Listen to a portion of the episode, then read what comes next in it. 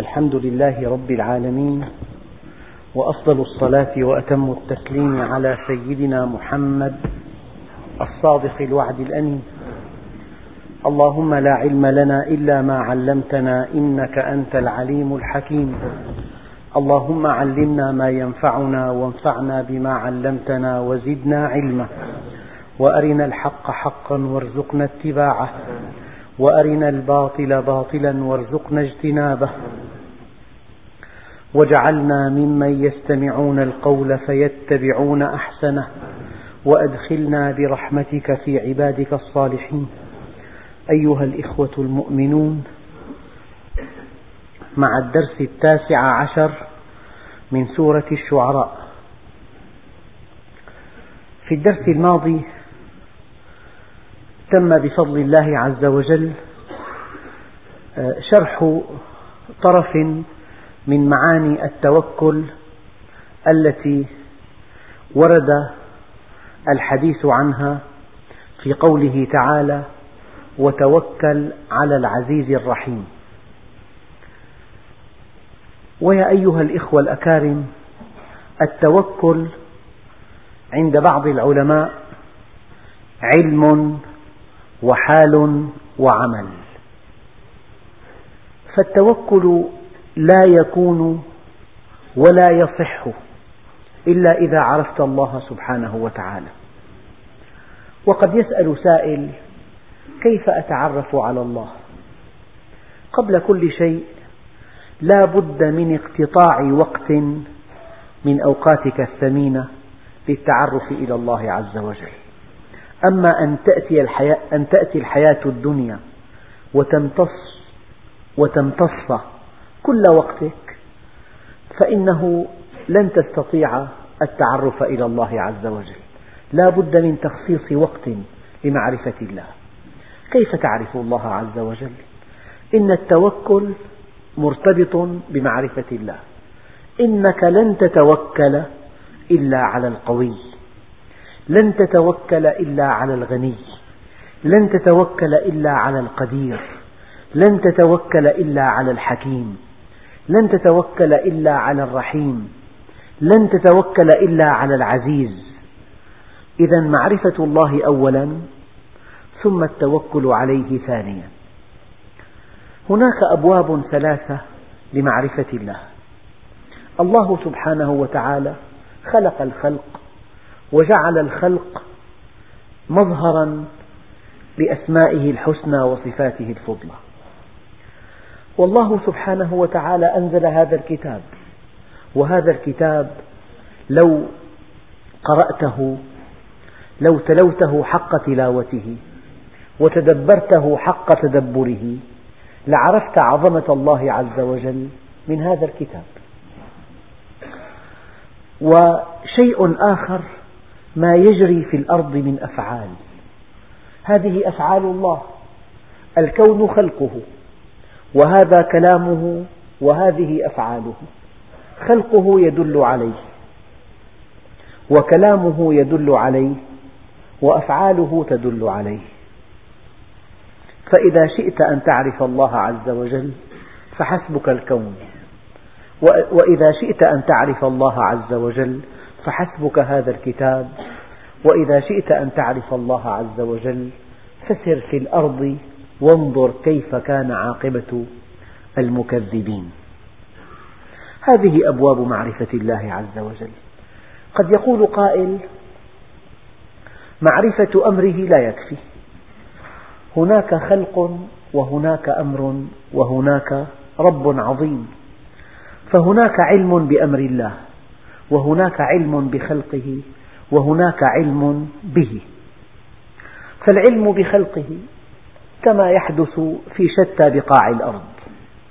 بحث ودرس واكتشاف واختراع هذا كله معتمد على معرفة القوانين الدقيقة التي تنظم علاقة الأشياء المادية بعضها ببعض. هذا علم خلق الله. يعني الظواهر الفيزيائية والكيميائية والظواهر النفسية والاجتماعية والفلكية الظواهر المادية الرياضيات الفيزياء الكيمياء التاريخ الجغرافيا علم النفس علم الاجتماع هذه كلها علم بخلق الله. وقد تفوقت بعض البلدان في, هذه في هذا المضمار تفوقا كبيرا. هذا علم بخلق الله. أما أن الإنسان إذا استغرق في هذا العلم وبقي محصورا به ونسي ربه خالقه ومربيه هذا العلم لا ينفعه شيئا. من هنا قال عليه الصلاة والسلام اللهم إني أعوذ بك من علم لا ينفع ومن قلب لا يخشع ومن عين لا تدمع ومن أذن لا تسمع وأعوذ بك من هؤلاء الأربع. العلم بخلق الله متعلق في الدنيا إذا أردت به الدنيا ويتعلق بالآخرة إذا أردت به الآخرة. يعني إذا درست الفلك لتكتشف العظمة الكامنة في خلق السماوات والأرض.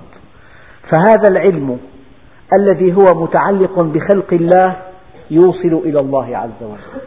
إذا درست تشريح الإنسان وأجهزته وأعضاءه وبنيته وعلم وظائفه من أجل أن تبحث عن عمل تقتات برزقه فهذا علم أوصلك إلى الدنيا.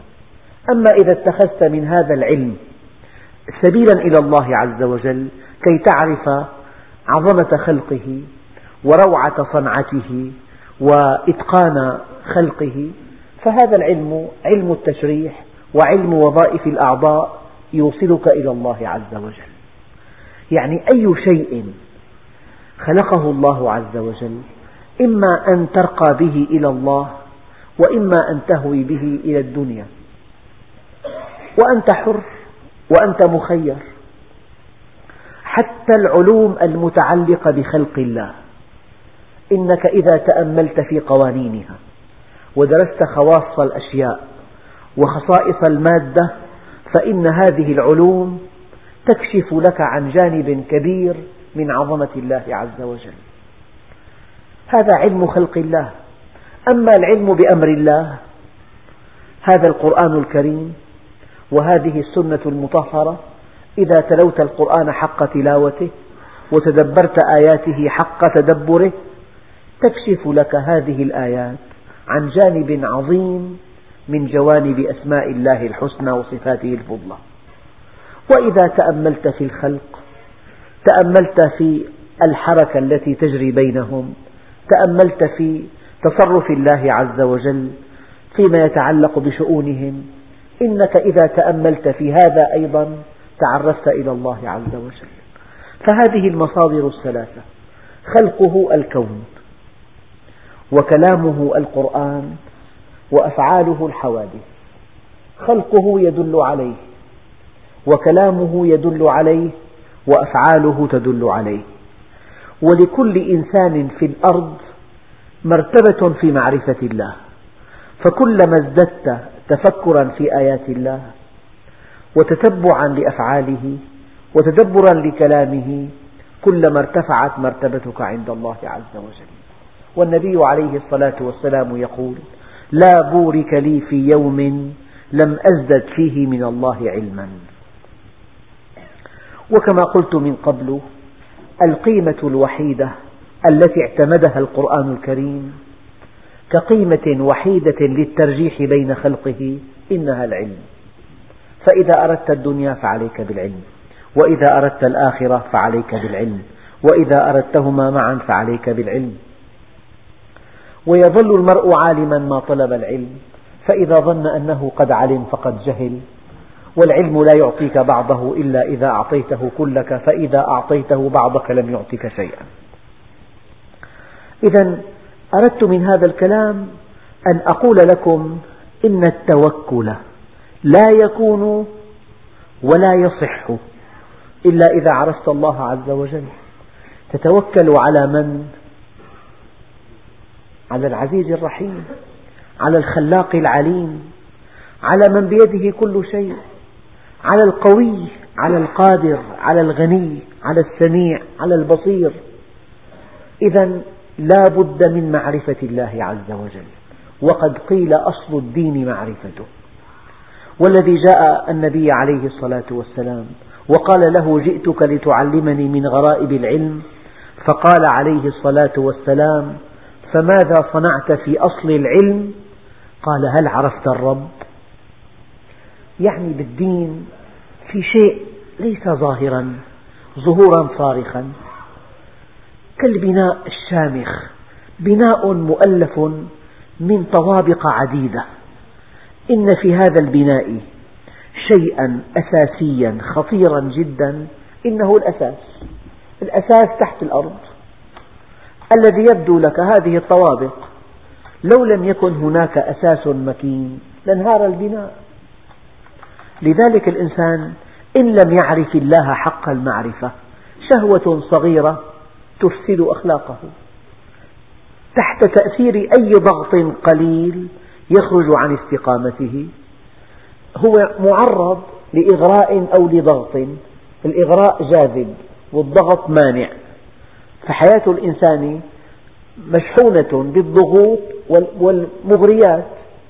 فما لم يكن هناك إيمان كبير بالله عز وجل أساسه البحث والتدقيق والمعرفة والتفكر والتأمل والدرس. ما لم يكن هناك إيمان قوي فإن الإنسان ينهار بضغط يسير أو لإغراء قليل وعندها يفقد إيمانه. وقد وصف عليه الصلاة والسلام إيمان الناس في آخر الزمان فقال عليه الصلاة والسلام يصبح الرجل مؤمنا ويمسي كافرا. ويمسي مؤمنا ويصبح كافرا. يبيع دينه بعرض من الدنيا قليل. لماذا؟ لأنه ما عرف الله عز وجل. يعني المشكلة التي يعانيها المسلمون هو أن النبي عليه الصلاة والسلام حينما جاء بالإسلام أمضى مع أصحابه ثلاثة عشرة سنة في مكة يدعوهم إلى معرفة الله عز وجل. وإذا شئتم فاقرأوا السور المكية. تقرؤون ماذا؟ والشمس وضحاها والقمر إذا تلاها والنهار إذا جلاها والليل إذا يغشى والنهار إذا تجلى وما خلق الذكر والأنثى والفجر وليال عشر والشفع والوتر والليل إذا يسري إذا قرأتم السور المكية لا تجدون فيها إلا الآيات الكونية. تقريبا تكاد السور المكية تتحدث عن شيئين عن الإيمان بالله من خلال آياته الكونية وعن اليوم الآخر. هذا هو أساس الإيمان. فإذا علمت الناس الأحكام الشرعية قبل أن يعرفوا المشرع علمتهم الأمر قبل أن يعرفوا الآمر علمتهم أحكام الدين قبل أن يعرفوا خالق الكون عندئذ لا يستقيمون على أمر الله. لا يستقيمون. آية كريمة من أدق الآيات التي وردت في أواخر سورة الطلاق. يقول الله عز وجل الله الذي خلق سبع سماوات ومن الأرض مثلهن.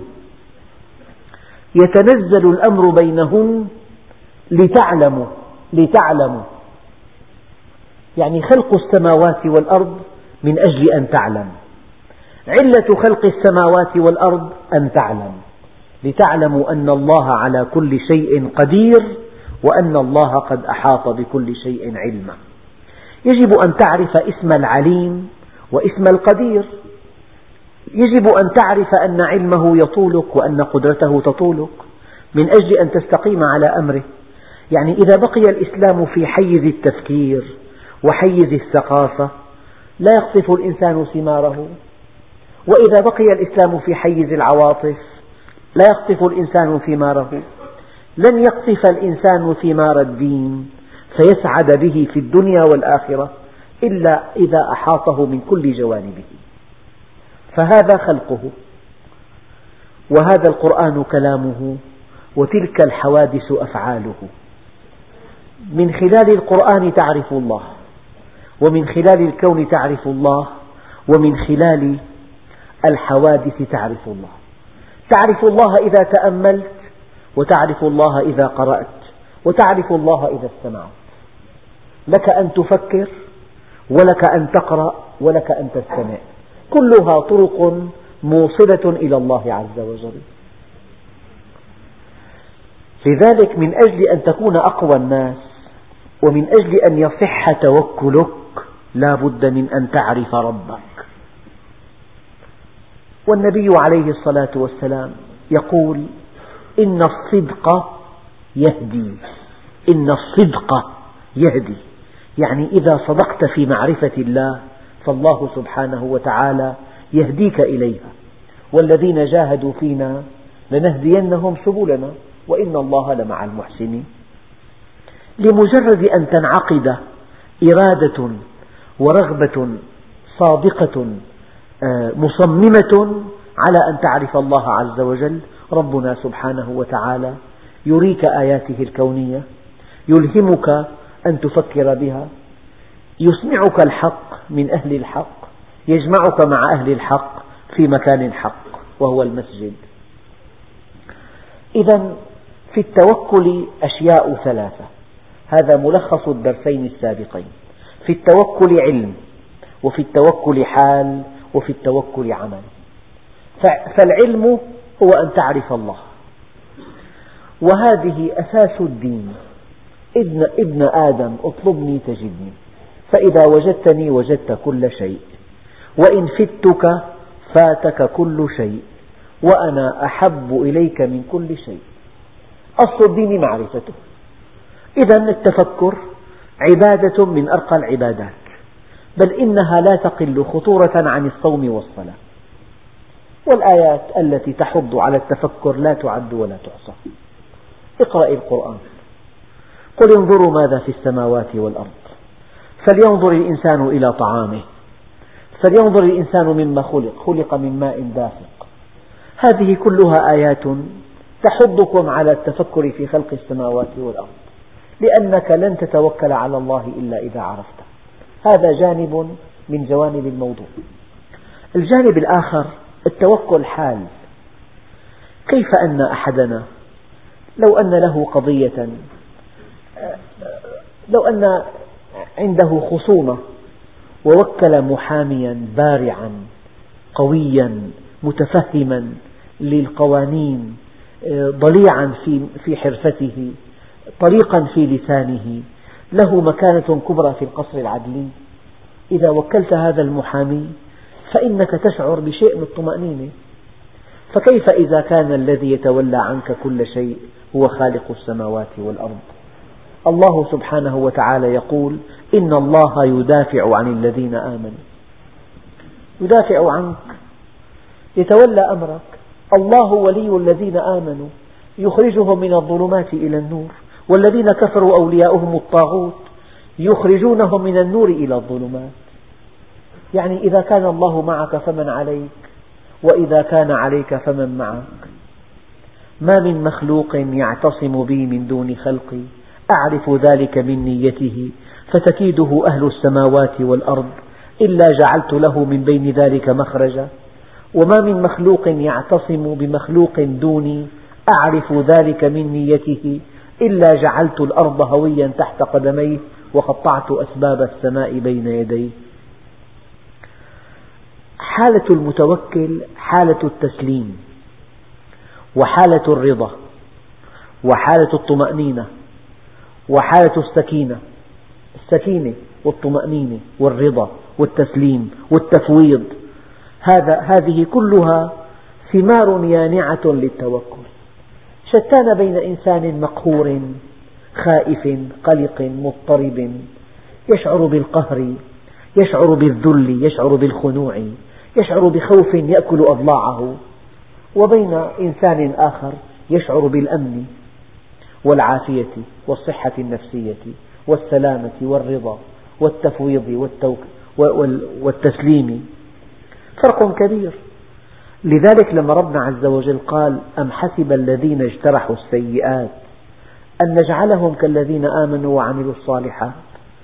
من رابع المستحيلات بل من سابع المستحيلات بل من كل المستحيلات أن تكون حياة المؤمن النفسية كحياة الكافر النفسية.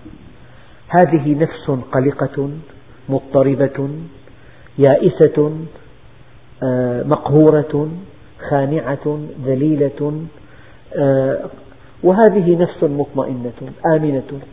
ربنا سبحانه وتعالى يقول فأي الفريقين أحق بالأمن؟ إن كنتم تعلمون الذين آمنوا ولم يلبسوا إيمانهم بظلم أولئك لهم الأمن وهم مهتدون. ما قولك بهذه الآية؟ أولئك. لو أن الله عز وجل قال أولئك الأمن لهم.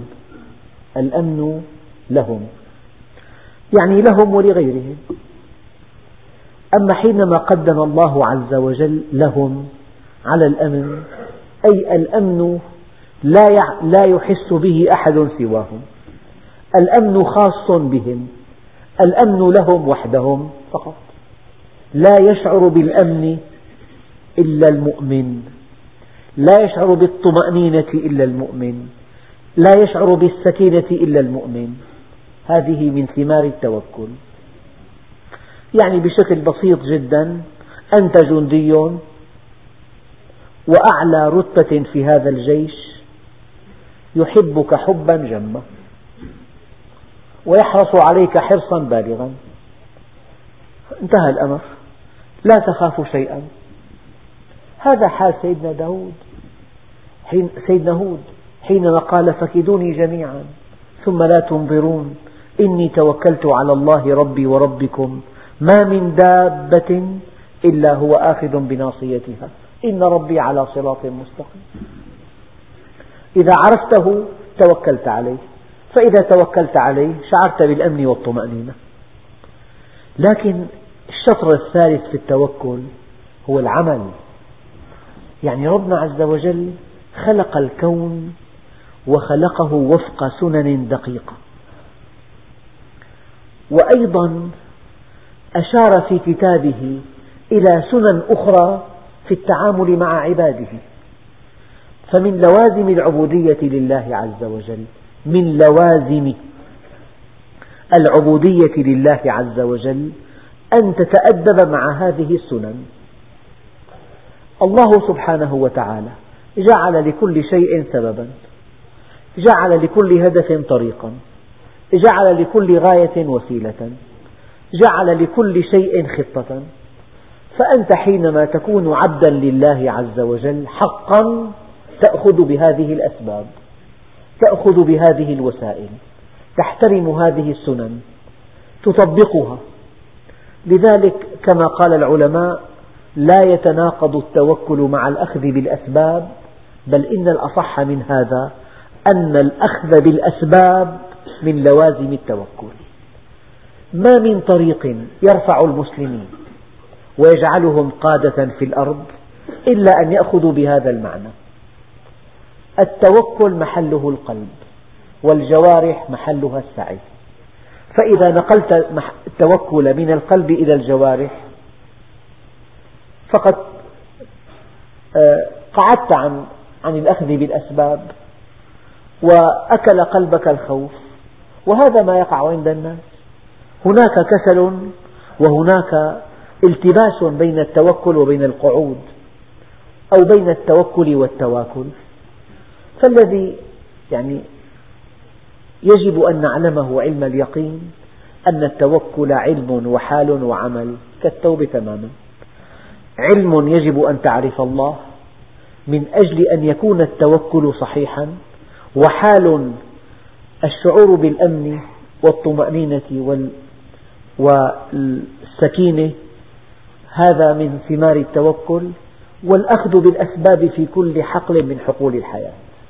في عملك وفي الطريق إلى الله. هذا الذي يقول نحن عبيد امتحان ولسنا نحن عبيد إحسان. ولسنا عبيد امتحان. هذا الذي يرجو الجنة من دون عمل. هذا الذي لا يقدم شيئا للمجتمع. يكتفي أن يقول سبحان الله رب اغفر لي ذنوبي. ماذا قدمت؟ ماذا فعلت؟ لماذا أنت في الدنيا؟ الإنسان بلا عمل لا قيمة له. قيمة المرء ما يحسنه. بل إن عملك الصالح هو الذي يحدد مكانتك عند الله عز وجل. والدليل قوله تعالى ولكل درجات مما عملوا ولكل درجات مما عملوا. إذا حينما قال الله عز وجل وتوكل أمرك بالتوكل وكل أمر في القرآن يقتضي الوجوب. ولكن الله عز وجل كما قلت في الدرس الماضي اختار من بين أسمائه الحسنى كلها اسمين. لم يقل لك وتوكل على القوي قال وتوكل على العزيز الرحيم.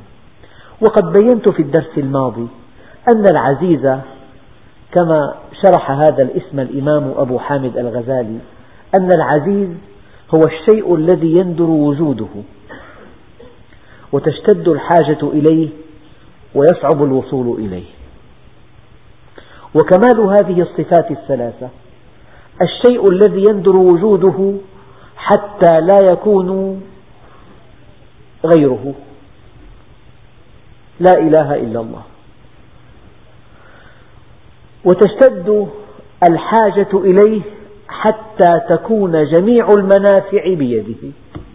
المنافع كلها في الدنيا. ويصعب الوصول إليه لا يستطيع مخلوق أن ينال جانبه. فإذا كان الله سبحانه وتعالى أحد صمد فرد لا إله إلا الله لا مثيل له ليس كمثله شيء يندر وجود مثله بل, بل لا إله إلا الله ليس كمثله شيء. وتشتد الحاجة إليه جميع المنافع المادية والمعنوية الحقيرة والجليلة الدنيوية والأخروية بيده. وتشتد الحاجة إليه ويصعب الوصول إليه. إذا كان الله كذلك فلم لا نتوكل عليه؟ ربنا عز وجل يقول وتوكل على العزيز الرحيم كلمة الرحيم يعذب من يشاء ويرحم من يشاء. معنى الرحيم هو الذي يسوق الخير للناس. إن كنت في برد شديد ودخلت غرفة دافئة. شعرت بالدفء يسري في عروقك فالدفء رحمة. وإذا كنت في حر شديد ودخلت غرفة مكيفة وشعرت بالبرود يسري في أوصالك فالبرود هنا رحمة. وإذا كنت في جوع شديد وأكلت طعاما نفيسا يعني شبعت به وسكنت جوارحك بهذا الطعام فهذا الطعام رحمة.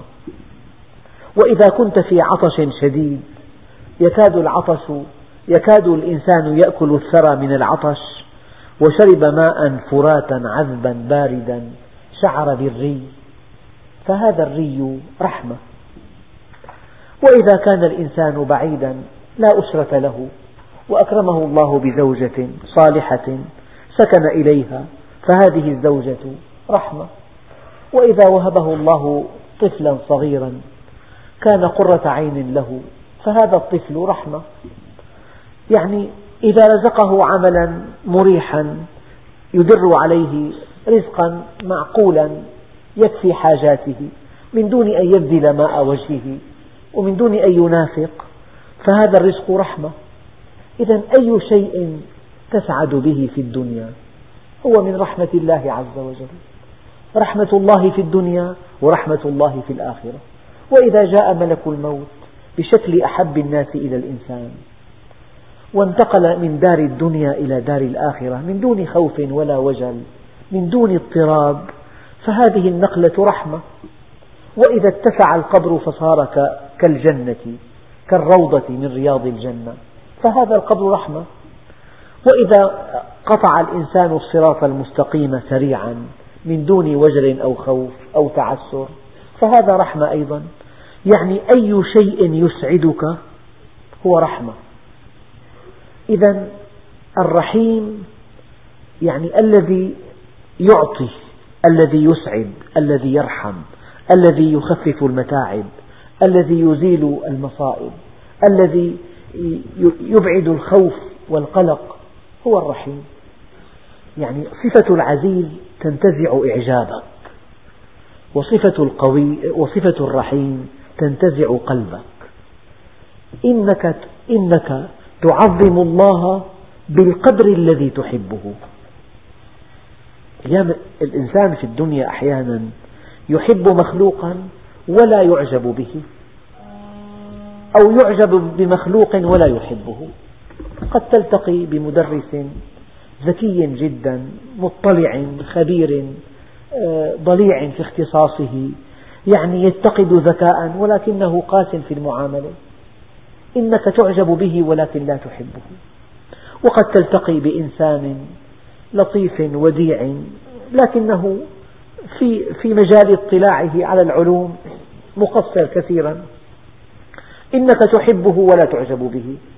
ولكن الله عز وجل حينما حدثنا عن ذاته العظيمة قال تبارك اسم ربك تبارك اسم ربك ذي الجلال والإكرام.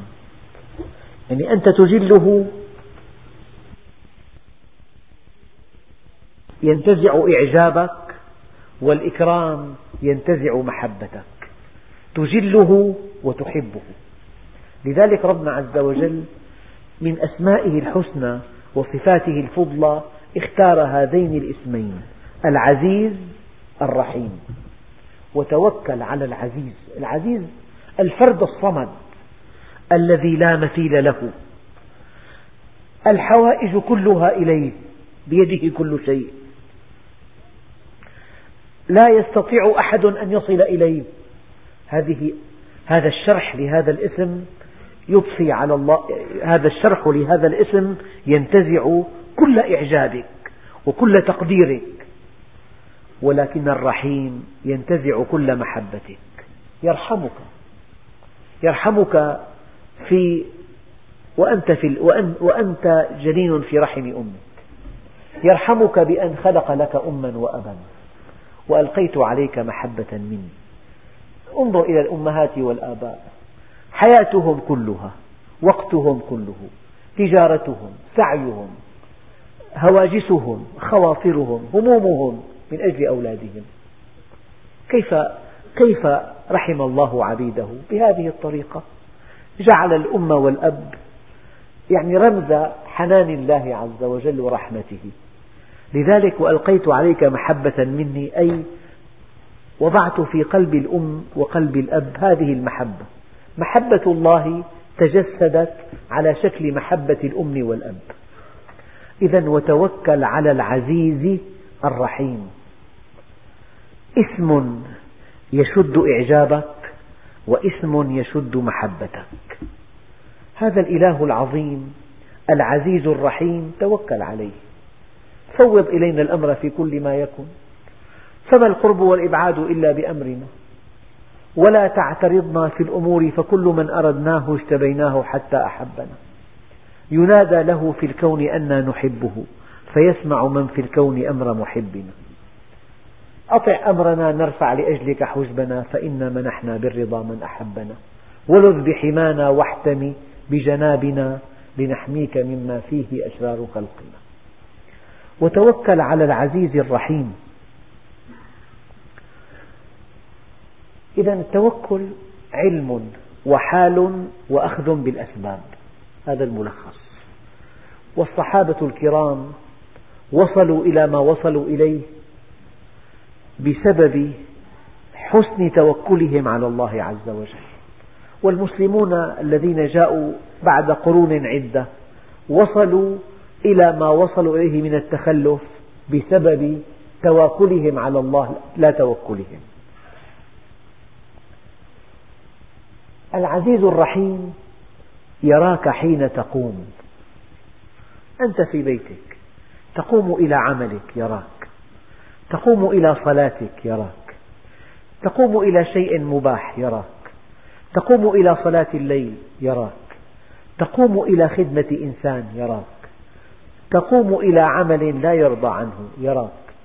تقوم إلى عمل يؤذي بعض العباد يراك. الذي يراك حين تقوم.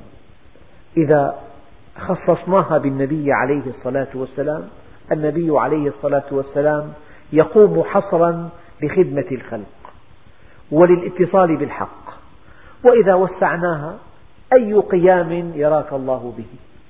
إذا لا ينبغي أن تتوكل على الذي لا يراك لأنك عندما تشتد الحاجة إليه لا يراك. غائب عنك. أما ربنا سبحانه وتعالى ما دام يراك حين تقوم فهو معك إذا إذا توكل على من هو معك دائما. الذي يراك حين تقوم. لذلك اعبد الله كأنك تراه. فإن لم تكن تراه فإنه يراك. وفي الدعاء النبوي الشريف اللهم اجعلنا نخشاك حتى كأننا نراك. اجعلنا نخشاك حتى كأننا نراك وأسعدنا بلقياك.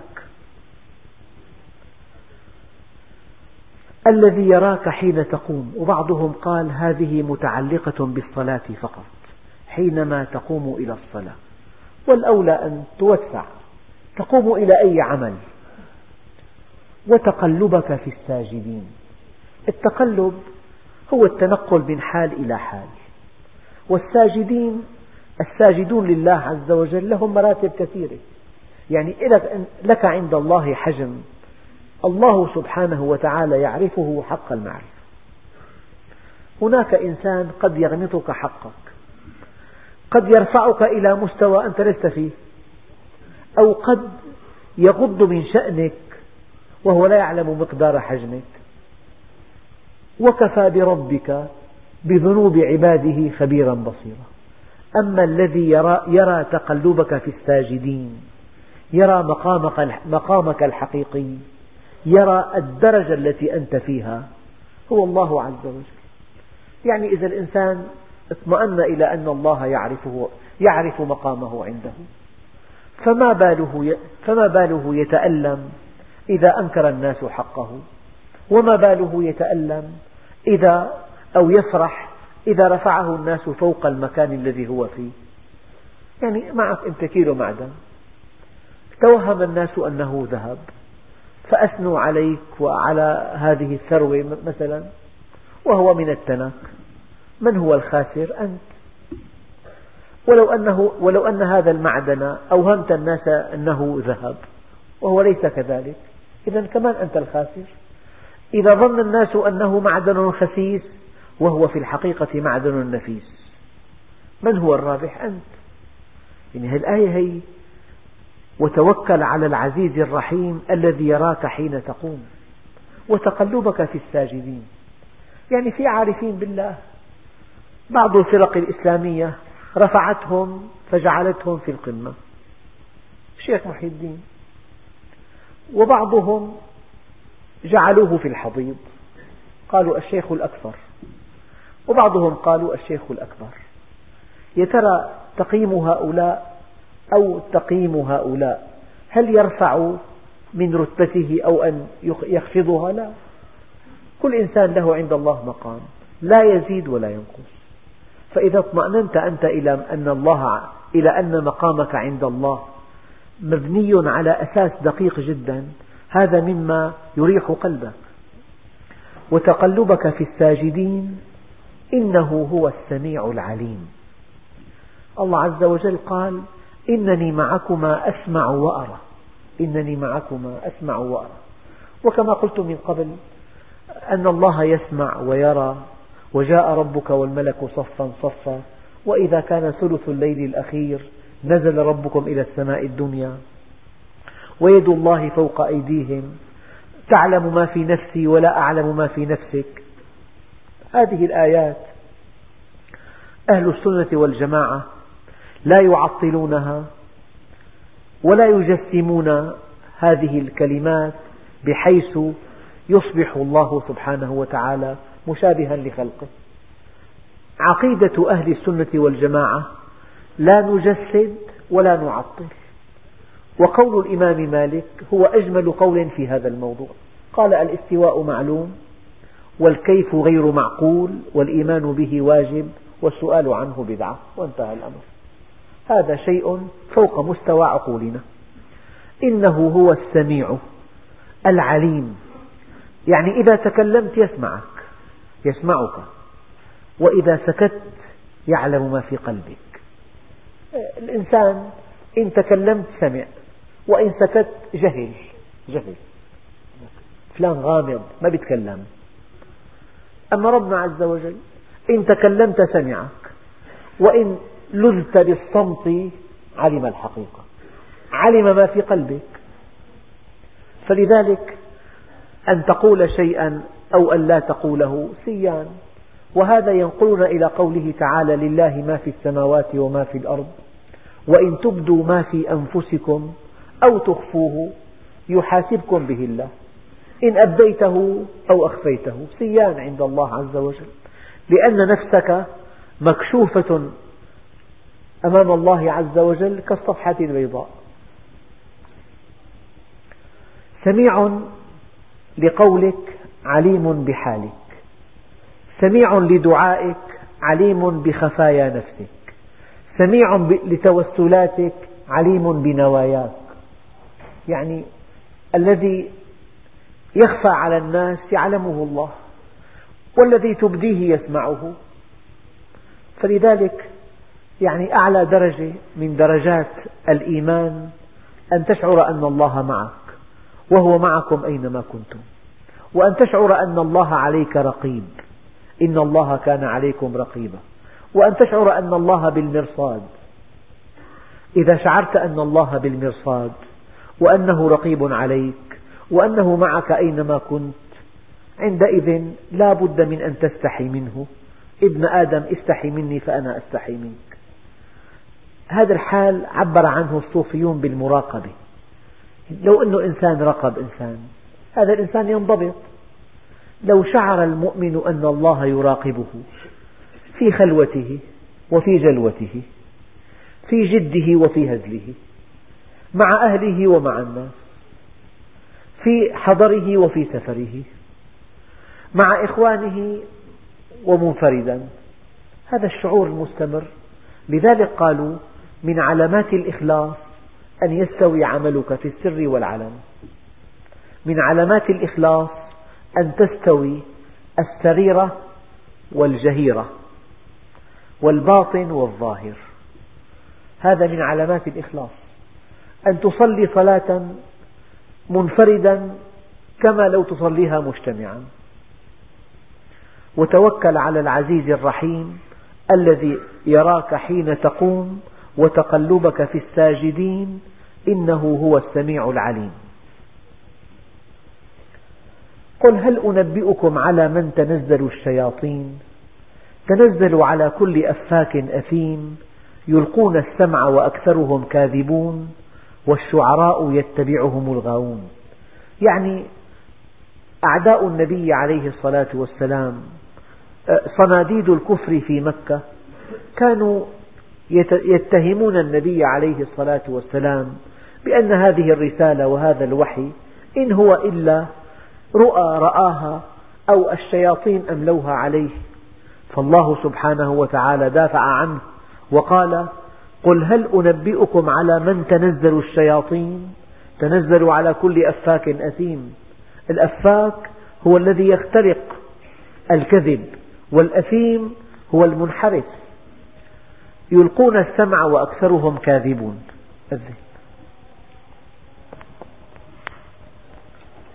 بقي علينا إن شاء الله هذه الآيات الأخيرة.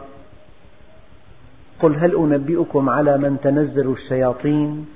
تنزل على كل أفاك أثيم يلقون السمع وأكثرهم كاذبون والشعراء يتبعهم الغاوون ألم تر أنهم في كل واد يهيمون وأنهم يقولون ما لا يفعلون إلا الذين آمنوا وعملوا الصالحات وذكروا الله كثيرا وانتصروا من بعد ما ظلموا وسيعلم الذين ظلموا أي منقلب ينقلبون أرجو الله سبحانه وتعالى أن يمكننا من تفسير هذه الآيات ويكون الدرس القادم هو الدرس الأخير من سورة الشعراء وننتقل بعدها إلى سورة النمل. والحمد لله رب العالمين الفاتح.